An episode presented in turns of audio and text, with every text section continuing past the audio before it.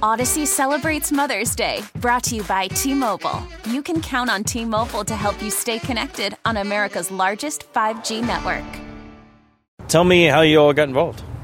We got involved in 2015 just as a sponsorship group because we both have lots of loved ones out here at rest at Jefferson Barracks, and we thought it was a great program. And every year, our little group got more and more wreaths. And in 2017, Wreaths Across America asked us to take over as location coordinators. Little did we know how we would grow it so quickly in such a short amount of time. We went from a thousand wreaths that first year of being a sponsorship group to 10,000 our first year as location coordinators, and now we're up to 32,000 for this year. 32,000 wreaths? Yes. Wreaths. Yes. Wow. And um, how do you how do you choose which to you know which to pick and all that? Where you take them out there? Well, we offer grave specific placements to family and friends so they can select to place those themselves or we can have a volunteer place it for them. Then we have sponsorship groups that we assign to each section and they take care of all those grave specifics for us. And full coverage, we work with some of our biggest corporate sponsors and we kind of rotate the coverage around the cemetery so eventually everyone will receive a wreath. And how did you get involved? Same way? Same way. they just wrecked you. she just there. she just dragged me along. Dragged you in there.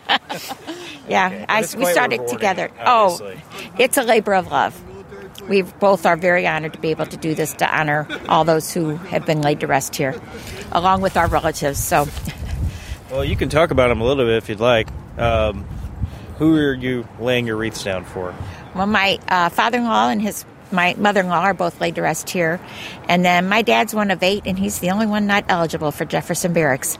So all his uh, siblings will be laid to rest here, and so far there are seven of them. Let's. So. And with 32,000, that takes a while.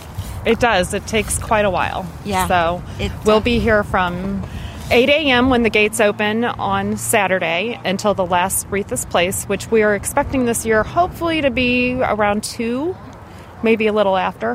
We'll Yeah, see. Depends We'll on the see. crowds and There's a, is there a number how many graves we got out here? We have almost 180,000 grave sites with not know that. 237,000 internments. We are one of the largest national cemeteries. We have more mass burial sites than any other national cemetery. And last year, it was my friend Kathy's pro- pet project to place a wreath on every single one, and we did so with the help of a Boy Scout troop. How many volunteers do you have involved? Oh, that's a very good question. From our sponsorship groups alone, we have um, several thousand, and then the public, we just don't know who will show up at that time. And this year, if you've been out here all week, we've been here since Monday every day. We have had hundreds and hundreds of new volunteers come help unload these trucks. It's been amazing. Just show up and say, "Here's my muscles," and Exactly. get those things off of there. huh? Yes. Exactly. We Yes. had some active duty troops from over at the barracks show up yesterday, a surprise to us, and they actually timed an unloading of our largest truck yesterday 42 minutes. Never has that ever happened. no, no. 42 minutes to unload. Uh, now you're talking. Is this like a little baby truck, like my my little Ford truck? A semi truck, and it was almost 500 cases of wreath. Uh, tell me about the wreath itself a little bit, if you can. The wreath is um, balsam firs. There are ten boughs on each wreath, and they are all handmade in Maine. And each bough stands for something, and this fact that it's in a circle means it's never ending.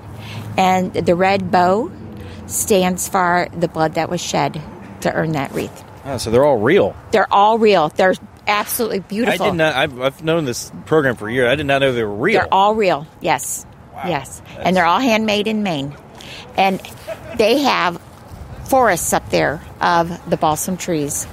And a tree can only be tipped every three years. So they go around the forest and tip this section, and then the next year it's another section so that they don't kill. None of the trees are killed.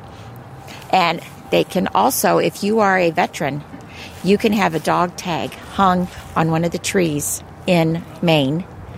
And if you go out there and there's a breeze, you can hear those dog tags tinkling. They said it's just amazing. Have you been there? No, Not someday. On you bucket described it so well. I thought Well, maybe you'd they've been they've described it to us, so it's uh, quite amazing. Um, yeah, the Worcester family is who started this, and it started back in 1992. And Morrill Worcester was a wreath maker back then, and he sold them to Land's End. And at the end of the season, he had 5,000 surplus wreaths left over, and he took them to Arlington and laid them. And that's how the story began. Odyssey celebrates Mother's Day, brought to you by T Mobile. You can count on T Mobile to help you stay connected on America's largest 5G network. Hey, Rob Bradford here. I have set out on a mission with my good friends at FanDuel to prove what I have known for some time baseball isn't boring. Now I have a daily podcast to prove it with some of the most notable people in the baseball world screaming baseball isn't boring from the mountaintops or at least agreeing to come on our show. Players, managers, GMs, and yes, even the commissioner of baseball, Rob Manfred. It has been a constant wave of baseball's most powerful voices. So join the revolution. Subscribe and soak in Baseball Isn't Boring. Listen on your Odyssey app or wherever you get your podcast. You'll be glad you did.